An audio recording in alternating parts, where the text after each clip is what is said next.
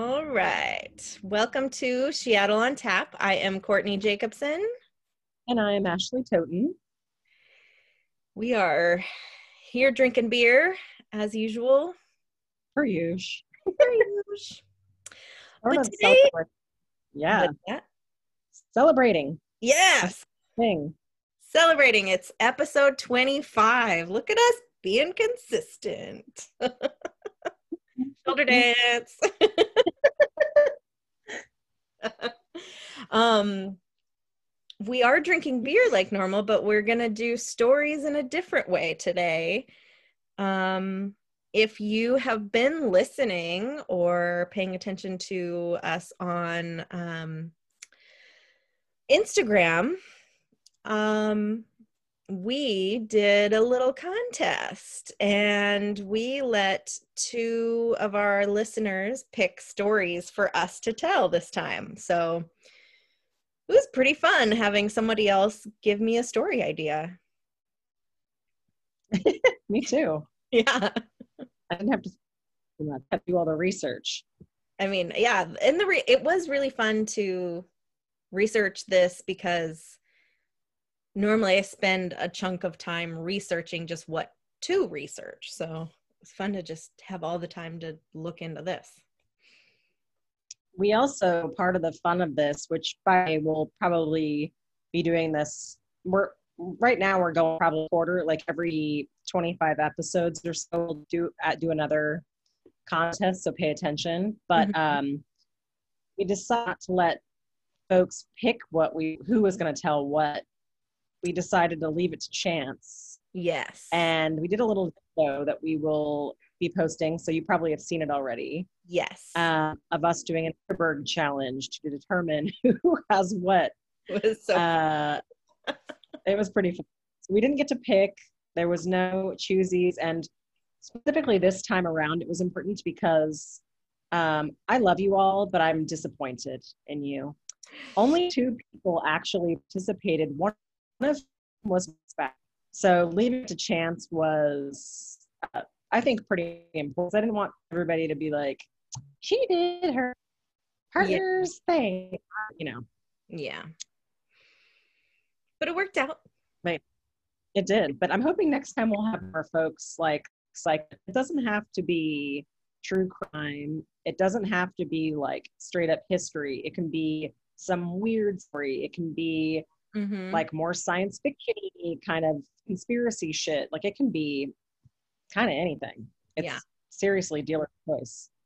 You know, you all know I love to put on a tinfoil hat and tell a crazy story. So it doesn't just have to be history or beer related. Speaking of beer, I see you just take a sip of something. What? I don't know what you're talking about. um, today, I decided we, you and I were talking the other day, and I'm like, I don't know how I never drink any of their beer. You know, like mm-hmm. I'm so familiar with their beer or yeah. locals. I know one person that works for them. Lisa is a listener and one of our first Patreon people. Mm-hmm. And oh, yeah. how the hell do I never drink beer from Georgetown? I so I decided to go with a classic. Mm-hmm. I'm drinking the Georgetown Lucille IPA. Uh, nice. Town for those that are not from Seattle. Georgetown is a neighborhood in South Seattle. Mm-hmm. Um, Lucille is Seattle classic beer. Like it is like a classic, classic IPA.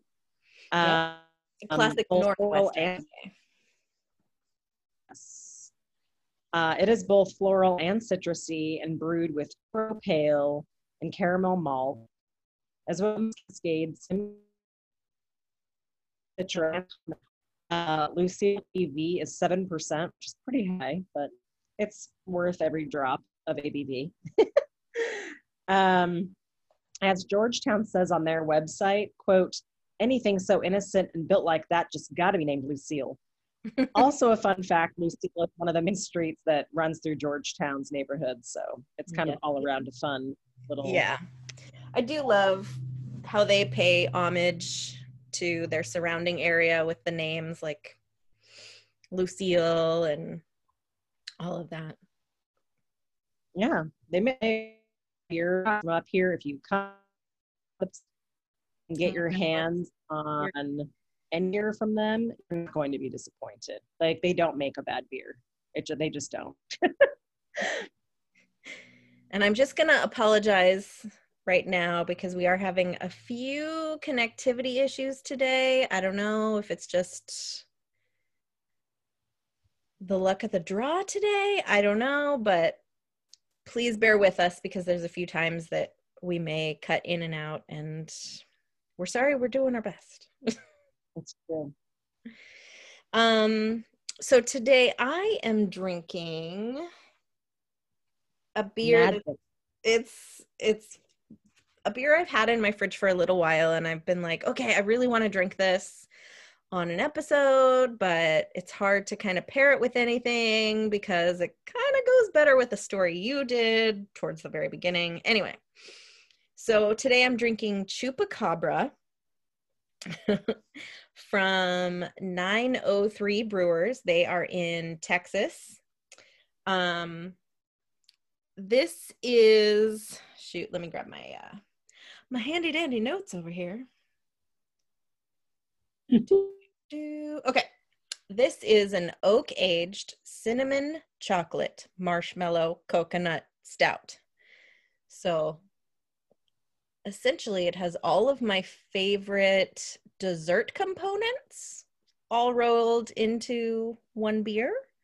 Um, 903 Brewers, they're in Sherman, Texas. It is a barrel aged stout, which is why it is 13%. Um, it smells pretty boozy, but it is surprisingly very, very smooth. I'm gonna have to set this a little further away from me since you go first today because I don't want to get all all drunky pants. Through your- yeah. I have a hard enough time speaking words. Mm-hmm. Mm. Does it's super dark. Oh my gosh, it's so smooth though. I can't even believe how they fit all of those things into this. The cinnamon I don't taste as much, but I smell it, and it's very pleasant. Hmm. That's kind of good. Yeah. Mm-hmm. Very cool. Since pumpkin spice, well, I have to give latte season just started, so I'm getting my my spice in my beer. oh man. I do love but not pumpkin spice. I'm not a pumpkin spice person. I like it a little. I am I like coffee black like my soul. Yes. that you know, that's good too. Um well, I already know what story you're telling, so I'm excited for you to tell me all about it. It's kind of fun knowing what you're going to be doing. Yes. uh, it means I also need to give the big reveal on whose story I'm doing. Yeah. Uh, or who chose it, I should say, not whose story. But um, this was of the two folks, Sydney Sumi, uh, who is a friend of the podcast uh, and just another like amazing local bartender. Um, he actually has a personal connection to the person I'm uh, telling the story about. Um, is wild, yeah. Yeah, I don't. I don't want to give too many details away because I want to. You know, it's none of my business. Right. So, yeah. But anyhow, today's story is of Mary Vincent. Yay! Oh, hold on to your hats because this is not a sweet, delicate buttercup story. It's fucking yeah. Ooh, buddy. So, back in the late 70s, Mary Vincent was a pretty typical teenager. She grew up in the Las Vegas area, and a lot like a lot of other folks, decided that she needed to move away and start off somewhere fresh to kind of, you know, find her bearings, find her happiness in life. I did it. I'm sure a lot of people have done it. Mm-hmm. Um, so she decided to follow a boy to Berkeley, um, and she stayed with her boyfriend there for a short time. Uh, things soured, as they often do in young persons' relationships. Yeah. Um, and by the way, at the time, she was 15 years old, Ooh, okay. by the way. Tough. Um, so when things did inevitably go sour, she decided the best thing for her to do was to actually, instead of going back to Las Vegas, where she had previously not been very happy, she would go stay with her grandfather in Corona, California, which is in Southern California. Um, and from Berkeley, by the way, is about a six and a half hour drive. oh. So okay. nothing too, uh, no, she's not like going across the country or anything crazy. Yeah. So on September 29th, 1978, Mary and a couple other young hitchhikers were waiting with their thumbs out until a light blue van pulls up. Mm, The man, who is described as looking like a normal older grandfather type, driving this blue van that they could clearly see and was clearly very empty, told the kids he only had room for one person. Most of them immediately were like, uh, fuck that, not doing that. Um, Mary, who was just desperate to get the fuck out of Berkeley, decided, you know what, I'm going to take that ride. All of the other hitchhikers were begging her not to go, insisting that they would all be able to find rides together. It's not safe to go by yourself, et cetera, et cetera. Right. Mary decided to ride and hopped into the van and began traveling excitedly to her new life. Hmm. Upon getting into the van, Mary lit a cigarette, and upon her first drag, it made her sneeze. And the old man, which this alone, I would have been like, bye, I'm jumping out. Yeah. he the van and said, Come here and let me see if you're actually sick. And he grabbed her by the back of her neck and started like kind of pulling her towards him. She pulled away and she made it, he made it kind of seem like, Oh, I'm just messing with you. This is a joke, you know. Ooh. And after that, she was a little on edge, but soon enough, finally relaxed, deciding like maybe I'm taking this out of, you know, too far and maybe he was actually joking. As we women tend to always do, especially when we're younger, Yes. question ourselves. Ugh. Yeah. After some length of time, Mary started to get a little sleepy and nodded off. When Mary woke up a short time later and looked around, she realized that they were not going in the right direction at all. Mm. She became extremely upset and then reached down and began brandishing a pointed surveyor stick that she found on the floor of the van and was telling him to turn the fuck around. Like, you need to turn the van around. We're not going the right way. Mhm. Much to her surprise, without any real reaction and very calmly, he turned around without any protest and said, Oh, I missed the turn. I'm sorry. I'm just an honest man who made an honest mistake. I'm not going to hurt you. Oh God. Once started looking more normal on the road, Mary began to relax again.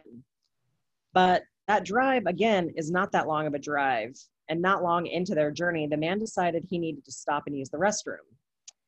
He also explained, pro- like probably using his age as an excuse, that he didn't think he could actually make it to a gas station. So he pulled off the highway onto a dirt road and followed it a little ways in onto a rural, like country road, basically, that's following the length of a canyon. Mm. He stopped the van, and while waiting for him, she kind of glanced down and from interviews that she has given, she glanced down and noticed one of her shoes are untied, but something in her gut told her, you know, I should really tie that just in case I have to make a run for it for some reason. Well, because her Yeah. intuition. Yeah. And we had one weird ass encounter at this point. Yeah. So, seconds after she reaches down and ties her shoe, she gets hit over the head and is knocked unconscious. Oh shit. And to be very clear, the thing she got hit over the head with, and actually, it turns out it was multiple impacts, but she was knocked out pretty much after the first, was he used a sledgehammer to knock her out. So when she woke up, she was tied up in the back of his van. He then proceeded to rape Mary. And again, Mary's 15 years old. Oh God. asking him and crying and asking him, Why are you doing this to me? And he wouldn't respond at all. He wouldn't say anything to her in response.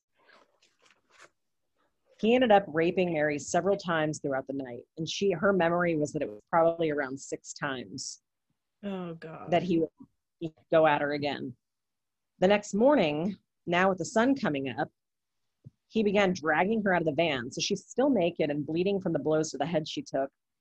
And again, she was begging and pleading and saying, just please set me free, please set me free, insisting that she wasn't going to tell anybody and she just wanted to go home. And again, she's 15. Like, Right. I know all of us at 15 were like, ah, I'm a grown up, but you're a fucking Oh yeah. I was a total asshole. um, but he then gets this look on his face and looks down at her and says, I'll set you free. Oh. And down and started rummaging through his toolbox and pulled out a hatchet and with one swing took off her left arm. Mary, in shock, grabbed his arm with her now only remaining arm to try to defend herself and started trying to kick and fight back. So she's like on the ground and trying to like push him away. I'm I'm demonstrating for you. right. Nobody Yeah. And I'm over here just like clutching my face. Oh my god. um, she's trying to hold the arm that has, you know, that's going to hurt, you know, so he can't get a hold of her basically to hurt her again. yeah. And he's kicking and fighting and fighting. And after several rough swings with the hatchet, he has now removed her right arm also. In mm-hmm. excruciating pain, in shock, terrified, it took a few minutes for her to realize that her attacker had started like flailing around because she's like sleep deprived. She's been raped multiple times. She's got a head wound, like, you know, lost both And arms now. hemorrhaging blood. Exactly. Ugh. And she realizes he's like jumping around and swinging his arms, and she can't figure out what he's doing until she looks down at the bottom of his arm and realizes that her right arm had been clenching onto him and was still holding on, and he couldn't get it off. So he was like thrashing her arm off him. oh, poor And guy. He's freaked out. frickety who. Yeah. Ugh. off. Okay. Yeah. so then she realizes, like, it's all sinking in for her. Oh my fucking God. Mm-hmm. he cut arms off.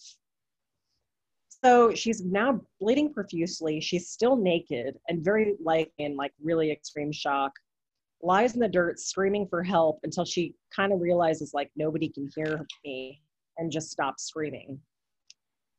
He then, deciding that she's probably dead at this point, starts dragging her through the dirt by her mm-hmm. legs and then proceeds to throw her off of a 30 foot cliff down into the Del Puerto Canyon. So now she's laying at the bottom of the canyon. She's scared to move because she's like, I don't know if he's still up there. Like, I'm alive, but barely. And I feel like if he knows I'm alive, he's going to come back Right. down here. I mean, yeah. Finish the job. And if up, it'll kick her back down or something. So she lays there for a while, slowly bleeding to death. After realizing and having some, you know, moments, which I, I can't even imagine what was going through her mind in that moment, laying at the bottom of the canyon, like in that condition. But she started to realize that if she didn't try to climb out, she was going to die. And she might die either way, but she was also thinking, like, if he just did this to me, he's probably done it before and is probably going to do it again and i she didn't want to feel she didn't want to die feeling responsible for not getting him caught and another person getting hurt Yeah.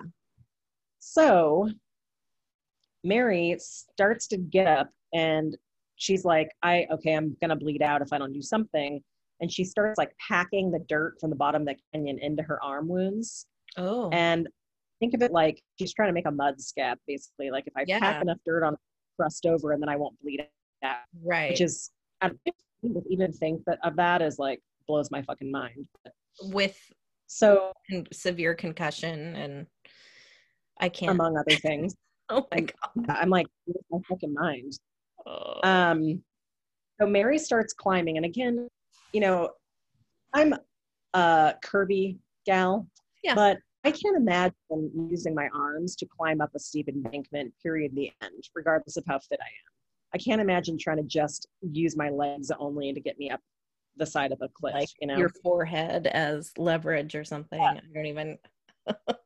but she does. And unfortunately, by the time she gets to the top, it's now dark. She's out in the middle of nowhere, naked, bleeding, and mutilated. looking like a and full on nightmare. yes. And probably like, again, has a concussion, is probably confused, and is like not fully with it. So, and probably dehydrated. I mean, there's all the things. Um, Yeah. so realizing that she could faintly hear a car, she's like, oh my God, the highway. It's not Oh. that far. I can probably make it. So she starts wandering through the darkness, and there is like no street lights. She's out in the middle of nowhere. So she is like full on in the darkness trying to find her way. Mhm. And she finally finds the highway. She starts walking, and it's later determined that she walked about three miles that night in that condition. oh my god. And so as the sun's rising, she still hasn't seen a fucking car.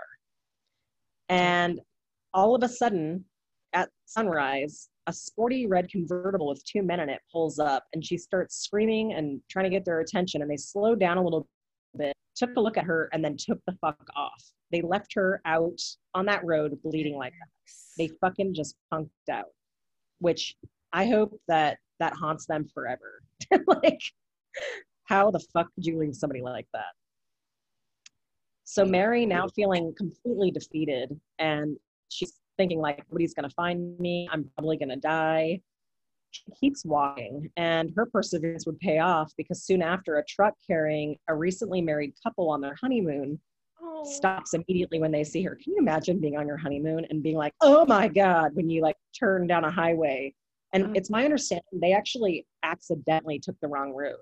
So they weren't Oh. even supposed to be traveling through there. They Mhm. just acted upon her. Oh, now that I hear this part, I'm starting to remember the story. Yeah. So they stop, they jump out of the car, this couple, they throw her in their truck, they like wrap her up in anything they have in the car. They drive her to a phone, which I believe was at a local airport, and Mary is then airlifted to a hospital. Yeah. So Mary's a fucking badass and fucking survived this horrible attack. Not only did she survive, but then six months later, she fucking faced the student court and testified, prosthetic arms and all. Yes. Mary's attacker was 51 year old Lawrence Singleton.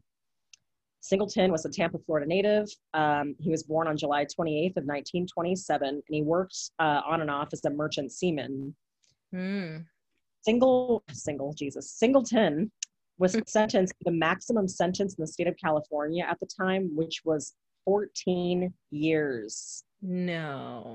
that was the maximum sentence for an offense like this That's it? and the judge at the time remarked during the trial or during the sentencing he said if i had the power i would have sent him to prison for the rest of his natural life like and it was not the judge's fault that, that was just Yeah. Yeah. mary did tried to kill her brutally. Yes. And I mean, not even just like, oh, I tried to stab her one time. No, you fucking raped her, kept her captive, chopped her arms off, threw her off an embankment. Like, So much. Oh my it's god. Oh fucking, Torture for hours and hours and then oh my gosh. Okay. Mhm. so Mary ends up winning a civil judgment suit against him and gets granted, is told she's going to be getting $2.56 million, which sounds super great and all, except that Singleton then revealed he was unemployed, not in great health, and couldn't actually work. Excuse Mhm. my head. Oh no. and also I'm like um he also only had two hundred dollars to his name apparently. And so Mary you know, she's like I think in her mind honestly she's like well at least you're in fucking jail even if it's only for 14 years. But Mm. as she's leaving the courtrooms the only way out is kind of to pass him. He looks at her and says if it's the last thing I do I'm going to finish the job. Which 15 and I've already gone through this you're already traumatized but then hearing that it's like having like it's like living through nightmare on elm street and having fucking freddy krueger following you around like that's Oh fucking my- terrifying oh my god. so singleton went to prison and then after eight years No. was released on good behavior no. Yes. Oh no. uh-huh yeah you know go justice How is that even? Oh my god! How I I just can we not all just agree that there are certain crimes that are especially heinous that maybe they could just not have a chance to get out? Yeah. Well, you'll like what I'm getting to here. So first off, his parole would bring him to be sent to live in Co- Coster. Co- wow, can't speak English. What's just good? Costa County? Contra Costa County. um, but his presence was not welcomed at all. Yes. He was made to end end up. He had to live on the prison grounds in a trailer at the San Oh, Quentin yeah. prison. And then he ha- is didn't he have to move around a whole bunch and like nobody fucking wanted him there? Okay, yeah. So he Sorry. he lived there for the duration of his parole. Mhm. But previous to this living arrangement, authorities kept helping him try to find a place to live. And this is like all over Northern California, several cities. Mhm. Every attempt was met by protests because nobody wanted that fucking monster in their neighborhood. And uh, that made me so fucking happy that the communities were like, no, you don't get to live here. You're old, motherfucker. You can die. Like, we don't care. Yeah. I don't care where you are, but it's not around us. So his early release was so not only like did not just affect the enriched people of Northern California, and obviously it filled Mary with terror, but Yeah. lawmakers also now realized that harsher punishment punishments in this sort of thing needed to exist. So with the support of Mary Vincent, again, her being a fucking badass, the Singleton bill was passed, which carries a 25 year to life sentence, and other legislation, legislation rather included that offenders who have committed a crime in which torture was used would not ever be granted early release from prison. Yes. So yes, she this fucking chick, like, I don't mean to use the word chick so flippantly, but like Mary continues, you know, like as I'm not I'm like halfway through this story and she just continues to fucking blow my mind through all of it. Mhm. How one person can endure all of this shit is just insane to me. Oh my god. So, after Singleton's year, one year of parole, living on the grounds of the prison, he would pick up and leave. And so, this is again like there's no like real sex offender registry that's Right. like being super enforced. Um, but he ends up going back to where he came from in Florida. Well, In the year 1990, he was twice convicted of two separate thefts, both of which were like a hat, uh, like really stupid shit. And both times he was in jail for them, which I'm like, what? Okay. you just sound like he sounds like a real piece of work. like at what point do you just say, oops, lost in the system, you never get out? Yeah. It's fucking like just lock his ass up already. Yeah. So all this time, Mary is like, so this is again, this is 1990. All this time he's been out of jail now. Mary is like, he's going to come after me. She's Yeah. living in care all the time. And on February 19th of 1997, a neighbor of Singleton's calls the police to report the woman's being assaulted in his home after hearing screaming for help. Oh. So the police arrive and find Singleton covered in blood and then finds the body of 31 year old Roxanne Hayes, who's been stabbed multiple times, including to her face, chest, and stomach, on the floor of his house. God. Roxanne was a known sex offender or sex offender. Jesus, I'm so sorry. Sex worker. Sex worker in the area. She's not a sex offender. No. Um, I mean, unless you pay her. No way. Um, I personally believe that he likely solicited her with the intent to kill her, just based on his past. Right. Roxanne, by the way, was a mother of three. So Oh now she has three kids that don't have a mom because this guy's a fucking prick. Who he is the actual sex offender. Let's be. Right. Yeah. She's not a, No. she was a woman trying to She was offended. She was sexually offended. Pretty much offended. Yes. Um, so Mary Vincent hears, catches wind of this, and she flies her ass to Florida and makes an appearance at the sentencing.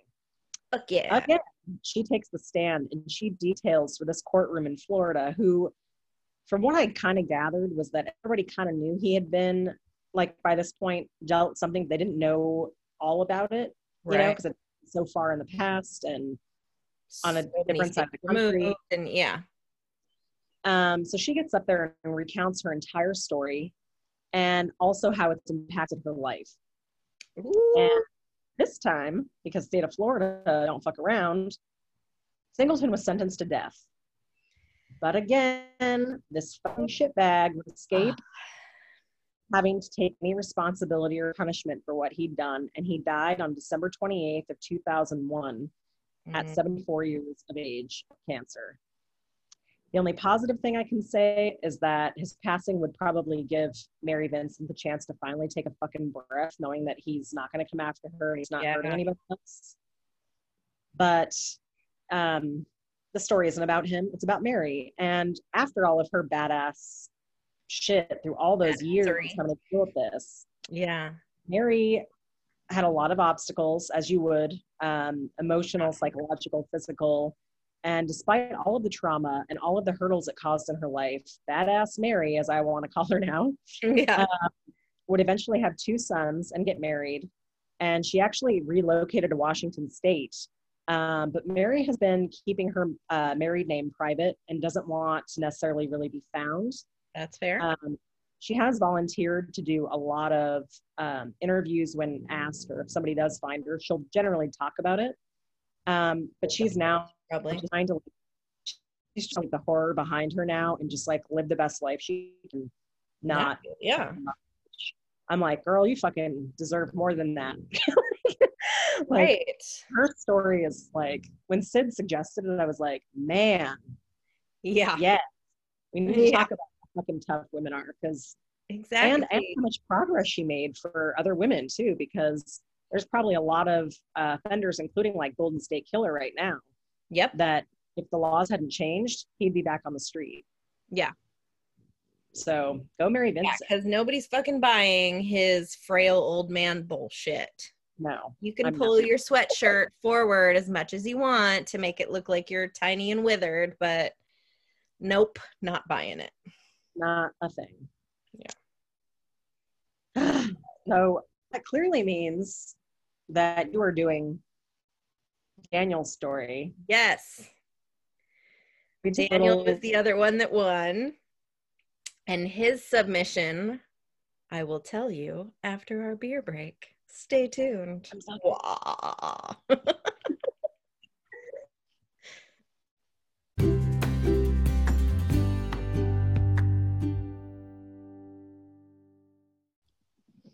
and we're back. All right. Shut up. So, as promised, the story I'm te- going to tell is the story of the Jersey Devil, also known as the Leeds Devil.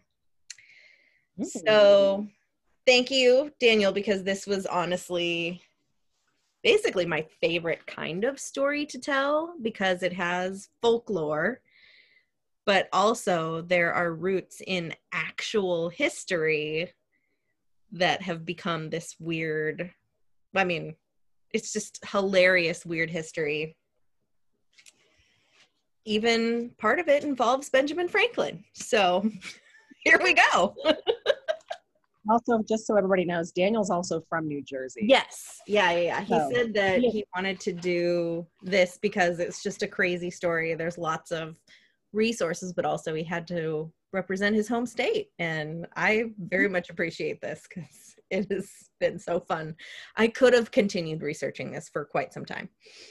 Um, all right. So we're going to start off with the legend, the actual folklore story. Um, the story goes that Mother Leeds in um, and her family they lived in the New Jersey Pine Barrens, and one February in 1735, she finds that she is pregante, pergonant, pregnard. Have you heard? Pregnant. There's okay, I'm just gonna sidebar real quick. There's a really funny little like I think yeah, it's a little video where it shows all the things that people have Googled. Um, like am I pregante or pergonant? so I can't just say Pregnant. yes, pregante. And there's Okay. some that are like prego, pergo. with with child Yeah. Okay. So Mother Leeds finds out she's pregnant again. Not just again, but with her 13th child. Bum, bum, bum. The number 13. Okay. Um, her husband, Daniel Leeds, was often out of the house, you know, doing like his job and providing for the family and hunting and things that people did in colonial times. And doing fun things. being a politician. Okay.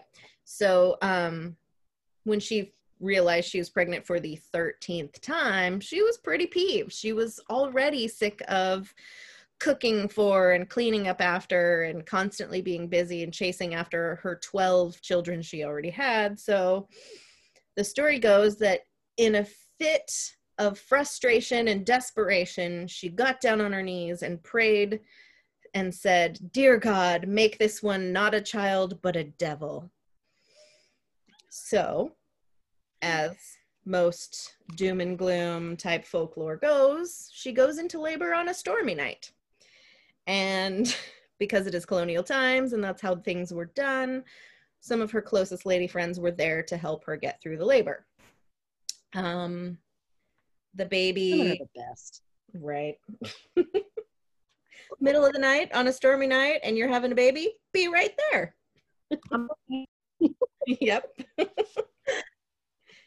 um, okay, so now here's where a lot of the folklore kind of gets conflicted. Um, there's many different versions of the birth part and everything, but I'm just gonna kind of go with the one I like the most because it's me. All right. Um, our because I get to do what I want. so, um, the baby is born as a normal, perfect baby boy. But very quickly, as he starts to make his very first cries, they turn into high pitched, ear piercing shrieks as he starts changing form into oh. Yeah. Um he starts changing form before their very eyes growing nearly six feet tall becoming the Leeds devil. He has bat wing bat like wings that are six feet in length. He has a tail with a forked end. He has cloven hooves. He has a horse, and some people say maybe a goat head with horns. And then he mm. has small, almost T Rex arms that have claws, and then red glowing eyes. and he's all black. He continues making these shrieks as he beats everyone in the room with his wings and then slashes a few throats with his tail and then escapes by flying up the chimney. So, uh, I mean, we got a few issues with this, but you know. Jesus. Oh my one God. Of, okay. One of the legends says that he kills everyone in the room, including the 12 other children. And uh, my thought is if that's the case, then how does anyone know what happened in the room? Like, how did the story get out? Right. So I I like the he just beat people to beat people silly with his his wings and maybe slashed a few throats. Unless like flew into a bar and was like wearing a top coat and a jacket. And he's like, I just heard a rumor that that lady had a baby that right. killed everybody in the room. Except that he has a horse face and is black and has red glowing eyes and the only sound he makes is a high pitched screaming shriek. oh, I don't like it. Okay, continue. uh. Um, and so this the folklore goes that he has been tormenting people that ever dare enter the Pine Barrens since 1735. And so there have been sightings Naturally. Um apparently Napoleon's brother, Joseph Bonaparte, actually saw him in 1820 uh, while he was hunting on his land in New, Ju- New Jersey. Um, I didn't know that Napoleon's brother lived here for a while, but that's cool. Um, and then um, an entire little town, well, actually, entire area of New Jersey and Philadelphia um, was tormented in 1909 between January 16th and January 23rd, inciting public hysteria. So many people saw it that new, well, according to newspapers, so many people saw it that it incited public hysteria. And children were kept home from school. People called in sick from work for an entire week because they were, for an entire couple weeks, because they were so scared of what this Leeds devil would do. Um, and the stories even got all the way up to Delaware. And kids there were even being held home from school for fear that the devil would pick them up and take them away and murder them or do whatever a goat, bat, pig, devil thing would do. Um, okay, so now December of 1925, a local farmer said he saw it attacking his chickens and that he took a photo and was able to kill the thing, but no no proof was ever found. What year was that? Uh, 1925. Huh. Yeah, the photo thing in 1925. Mhm. Yeah, Ha- I had some some questions about that too, but Tip question you know. so then, July 27th of 1937, uh, an animal with red eyes was seen by residents of Downingtown, Pennsylvania. Very scary.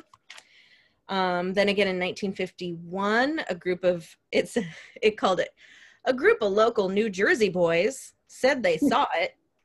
And that cast of it. Yeah, said they saw the Jersey Devil near the Pine Barrens. Um, 1960, tracks and noises were heard near Mays Landing, um, and it was said to be from the Jersey Devil. That year, the merchants around Camden, New Jersey, got so fed up that they offered a $10,000 reward for the capture of it. And then after they released that, they were like, well, maybe we could make money off of this. We're going to build it a zoo. Oh God. Sorry to uh, burst the bubble, but they never found it. Okay. So that's all of the folklore. There's lots of other accounts of people seeing it. People will go to a specific area of the Pine Barrens where there's like a big kind of marshy opening and um they will try to see if they can find it. There's people that have taken photos and you're like, ah, it's is that a tree? It's like they're so out of focus that you're like, is it a tree? Is it a bush? Is it a horse? Is it just a shadow?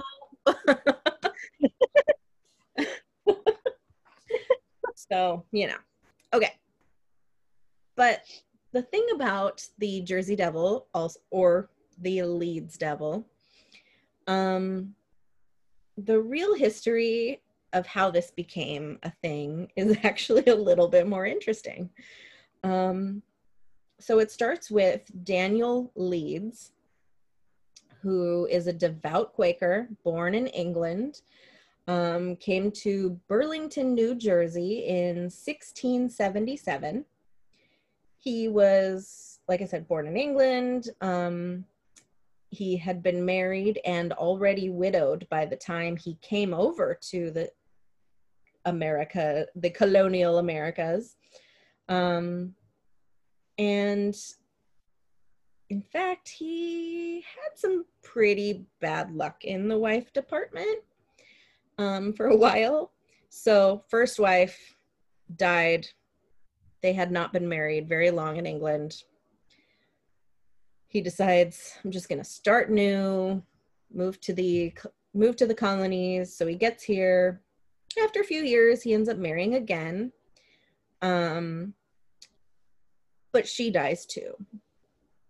Um, and she actually dies in childbirth.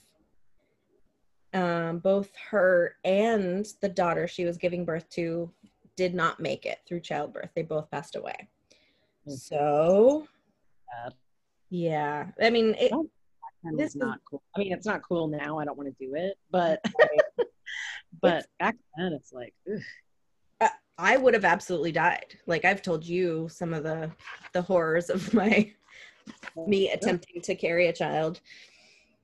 She's still here, we, as as you've all heard. I mean, she made it, but I'm a really shitty baby hotel. my body is like, nah, this isn't fun.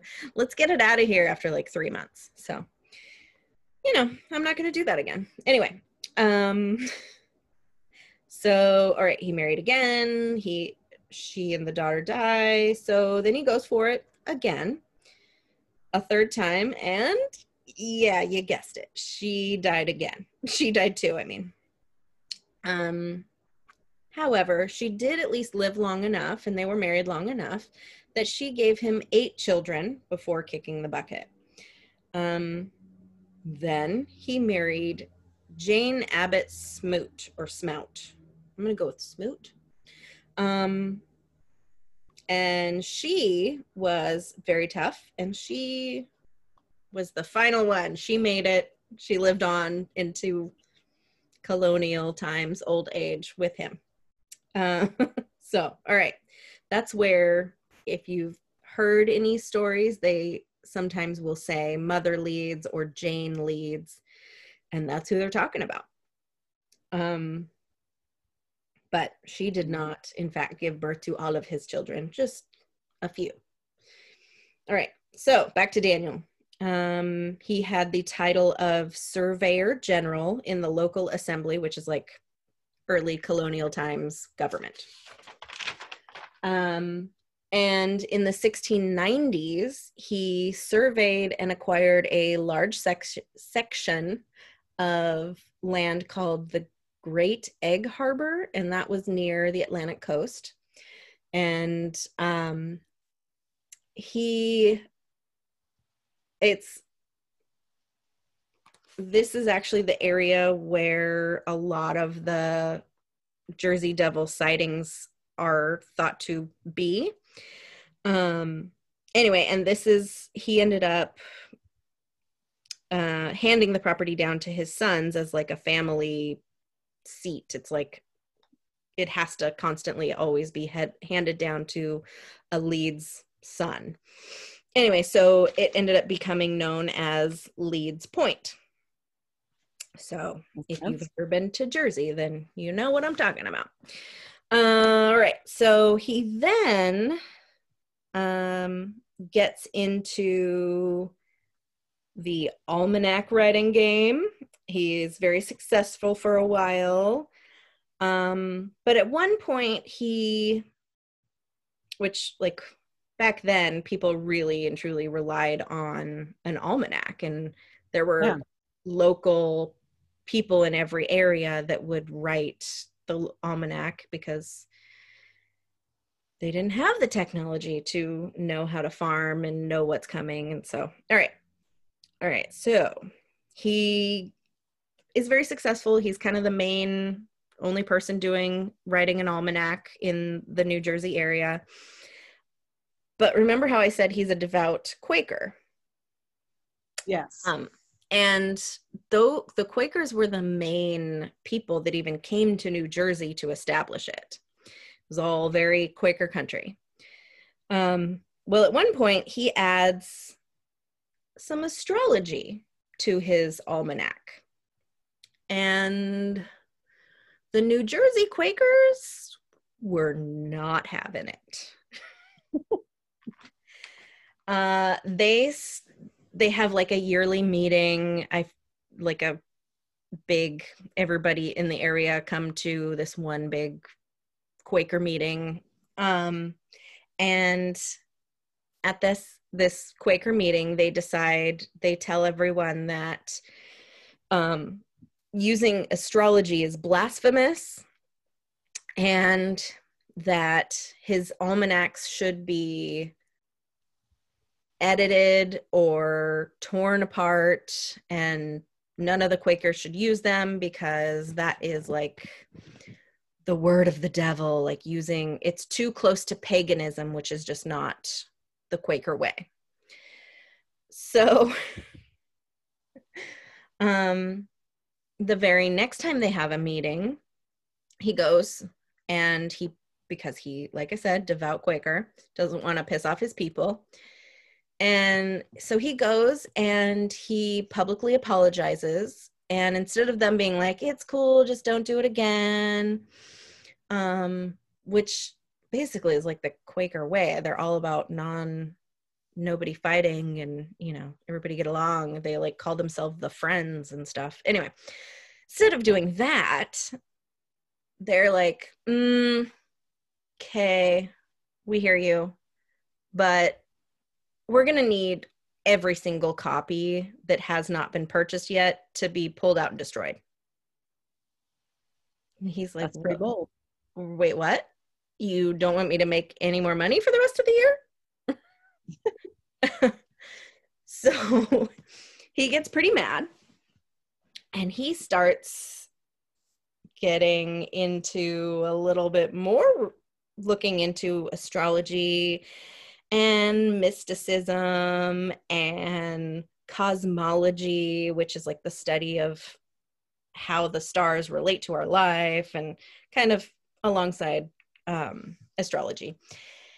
Um, and essentially ends up finding his way into Christian occultism, which is basically utilizing the a little bit more like angels and talking about um more the i would say the magical side of christianity magical side. Yeah, I like that whole, you know, Jesus walked on water stuff and you know. Almost spit my water. I saw that. It's like our new thing. Can I get the other person to spit out there?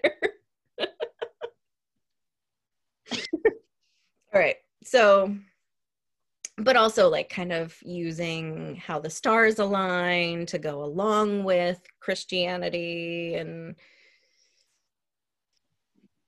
all that stuff. Anyway, I'm not a religious aficionado, so I'm not going to really go into any of that. Anyway, so he as he's going into this direction and realizing that his all of his Quaker community is just full bore against him like at a snap and nothing even though he apologized um and they're trying to like ruin his business. So he's like hmm they're essentially saying i'm evil and all of this i'm pretty peeved so he writes some pamphlets about basically how the quaker the new jersey quakers are anti monarchists and how they are, because also at this time, Americas are not their own thing. We're still a part of England. So to be anti monarchist was like, oh, heaven forbid. um, also, this is the time when we get, or not we, New Jersey gets its first governor that when he first is assigned to the area, he is also being in his paperwork that says, okay, you're going to be the governor of New Jersey. This is your area, and these are your people that are your um, advisors. Daniel Leeds is one of those advisors. So he's very much for the crown. And so he's pissed. He starts putting out anti Quaker stuff he starts adding even more uh, astrology and a Christian occultism into his almanacs, basically like using the stars to say what God is going to do with the weather and all this stuff. So then the Quakers are like, eh, we're just going to revoke your Quaker card or whatever they did at the time.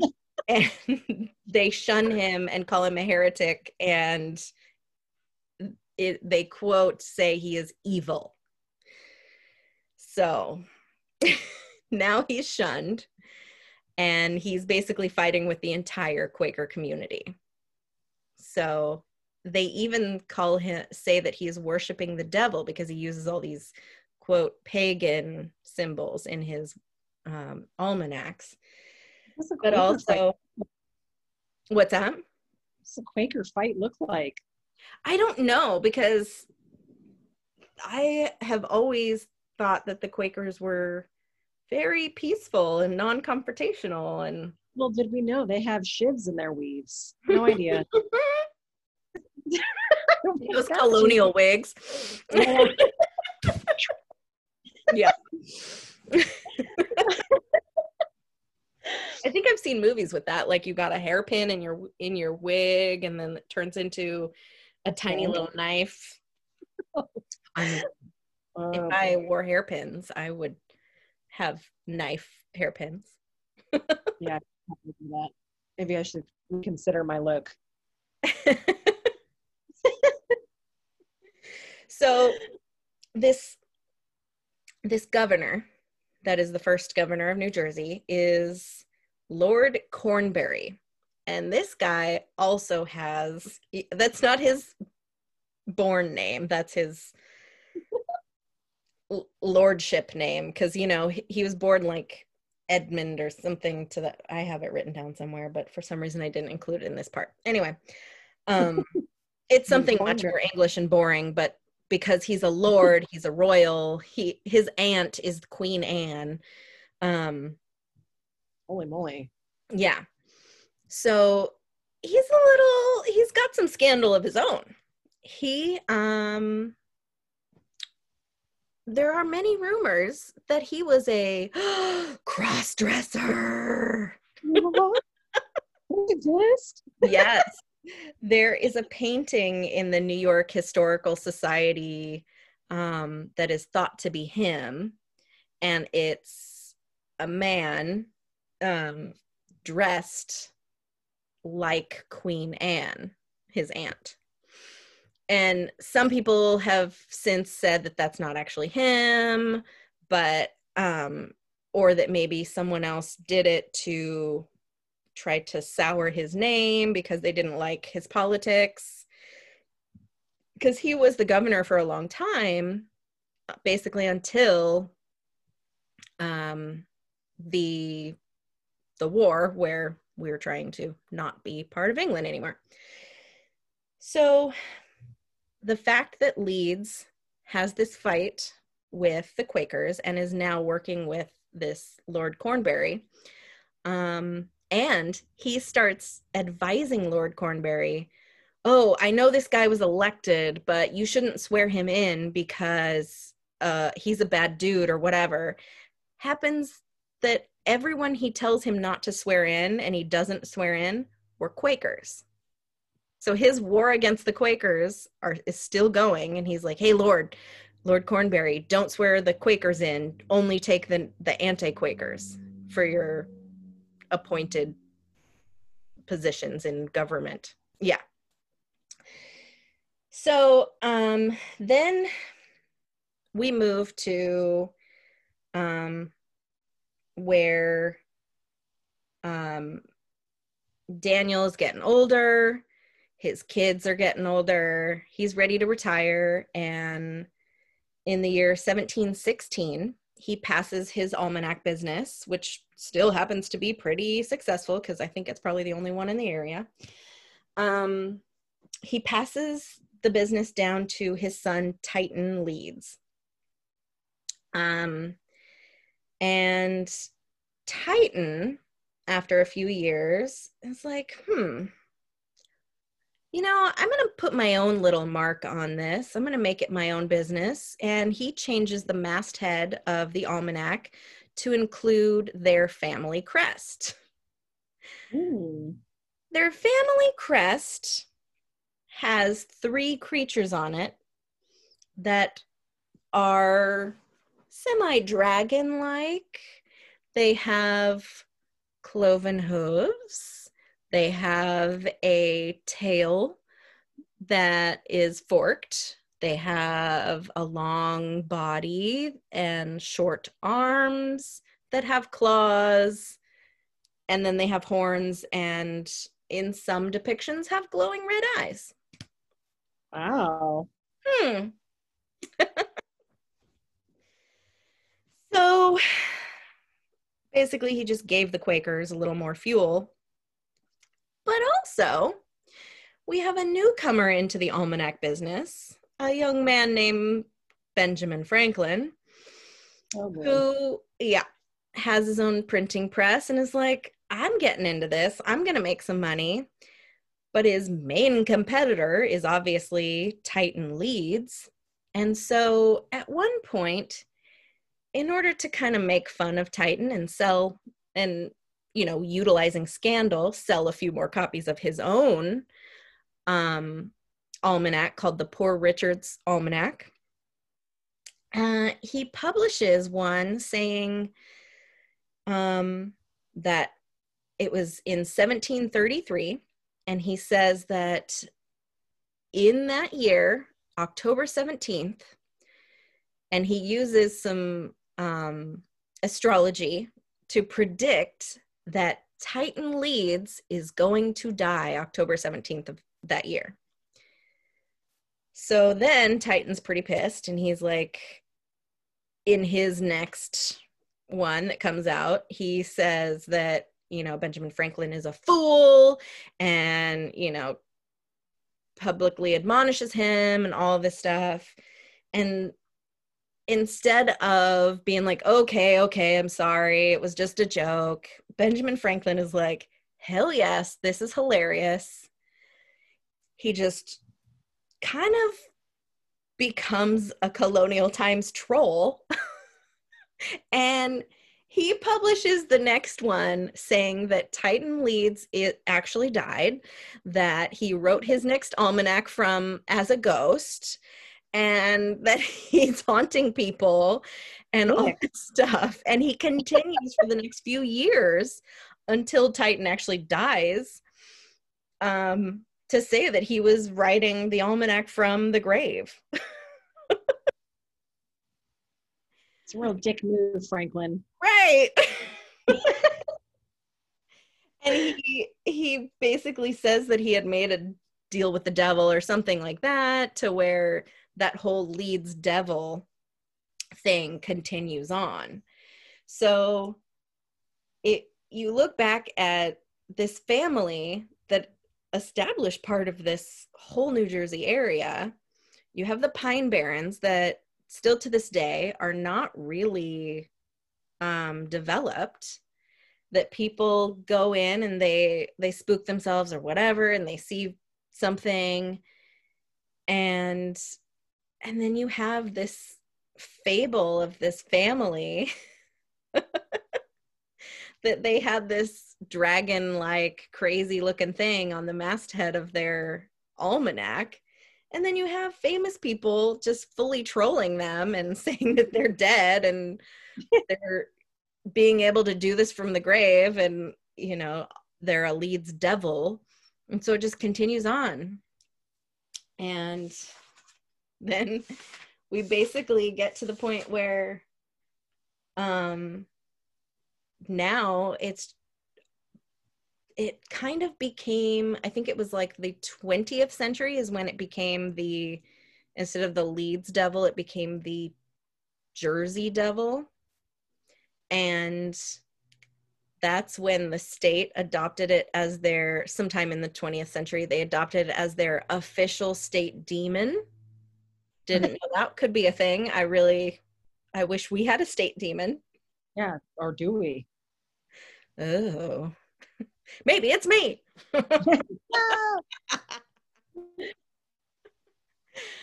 Um and then uh they're actually in the it was like in 2017 this guy um and his dad were driving down the road and they thought they saw something in that same clearing by the pine barrens and they took a picture and again like i said it was super fuzzy and but there's been a documentary that was done and they go and interview these dudes and it's so funny. It's like they are clearly just milking every bit of 15 seconds of fame as they possibly can.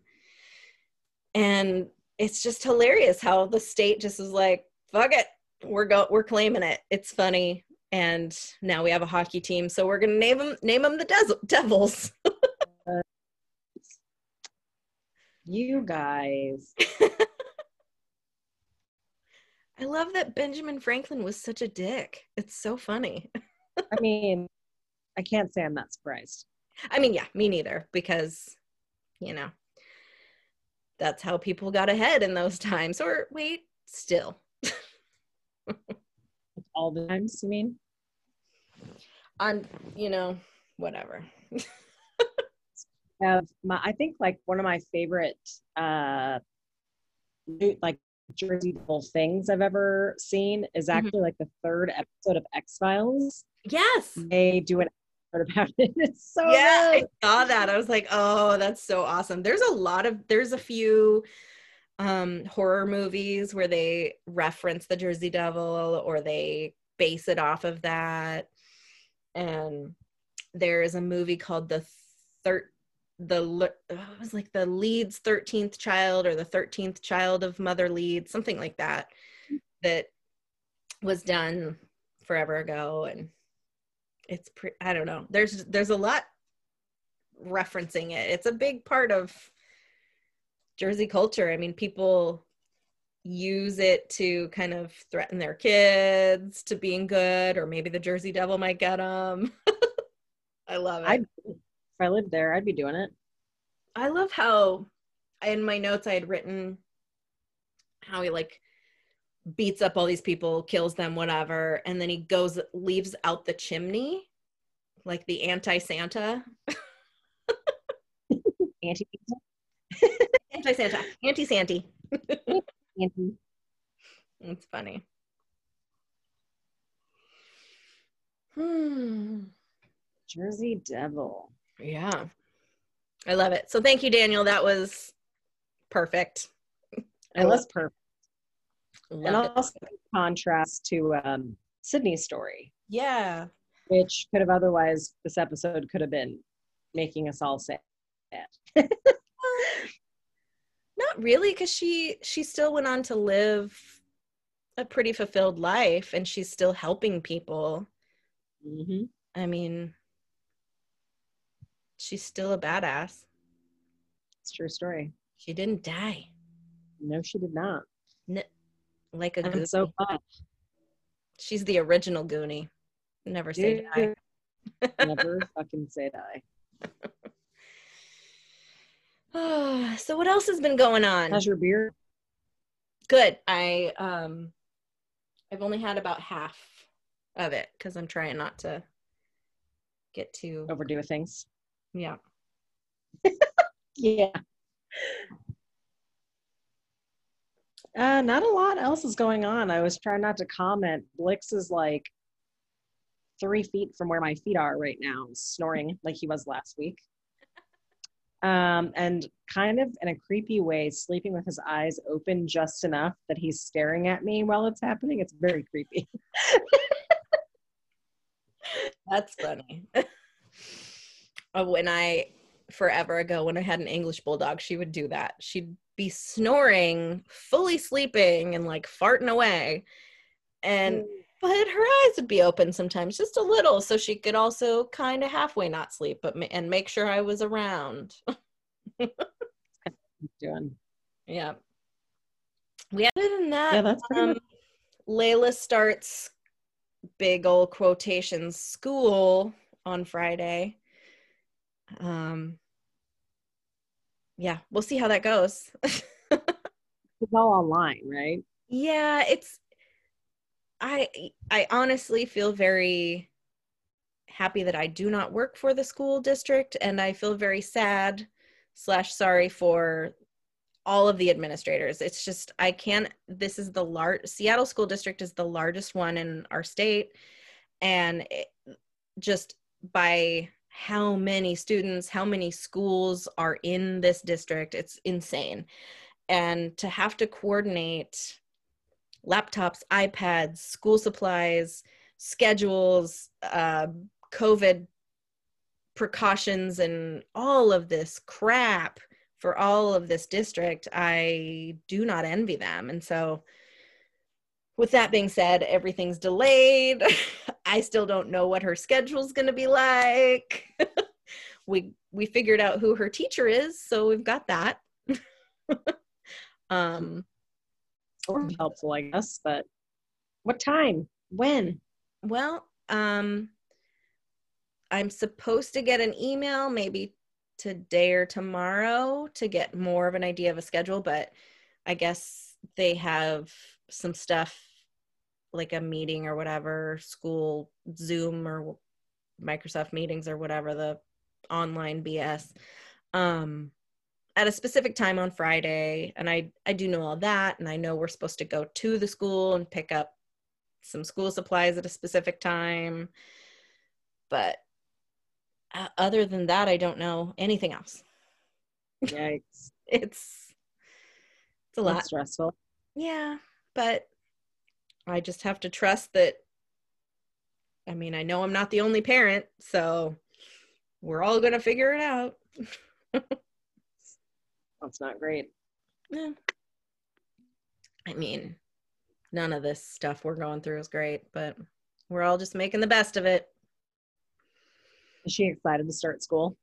She, I, I don't know. I probably, I don't think it feels real yet to her because she knows she's not physically going to school. She's super bummed that she's not going to be at school in a classroom with kids. And then she just found out that her best friend is not going to be in the same class as her, which they were in the same class last year. So they're both like they were crying on the phone when they found out they're not in the same gla- in the same classroom which is funny. It's I'm like, you guys, you talk like all the time on the phone. You can still talk on the phone after school time. It's you'll make it. And in school, there's still recess and shit, you know. Well, they're not physically there, so. But eventually, inevitably, hopefully. I mean, fingers crossed. I'm not holding my breath though. I don't blame you. Yeah. Oh So- shit. yeah. And I'm super psyched. Did a uh, listener influenced episode. So Yeah. fun. I'm excited Yeah, to do it and, again. You know, we're always open to ideas. So if you've got a great suggestion, definitely send it our way. I've got um, one that I'm probably going to do next week that was from a friend of mine sending it, sending me the idea not too long ago. So we hear you, we see you. it's true. I'm watching you. I'm just kidding. No, No, I don't have that kind of time. I'd be the worst stalker of all time. Be like, well, I'm bored. I'm gonna get out of here. time for a beer and lunch. Gotta go. Stuff to do.